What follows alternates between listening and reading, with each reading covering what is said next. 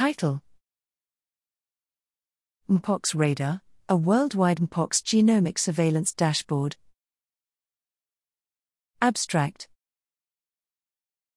Monkeypox, Mpox, is mutating at an exceptional rate for a DNA virus, and its global spread is concerning, making genomic surveillance a necessity.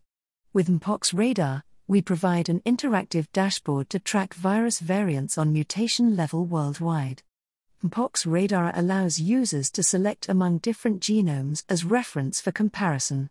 The occurrence of mutation profiles based on the selected reference is indicated on an interactive world map that shows the respective geographic sampling site in customizable time ranges to easily follow the frequency or trend of defined mutations. Furthermore, the user can filter for specific mutations, genes, countries, genome types, and sequencing protocols and download the filtered data directly from Mpox Radar.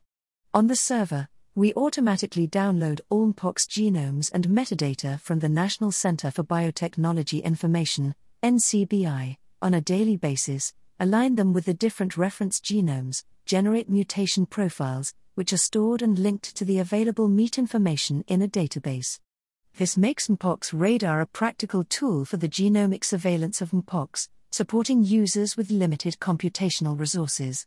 Mpox Radar is open source and freely accessible at https mpoxradar.net.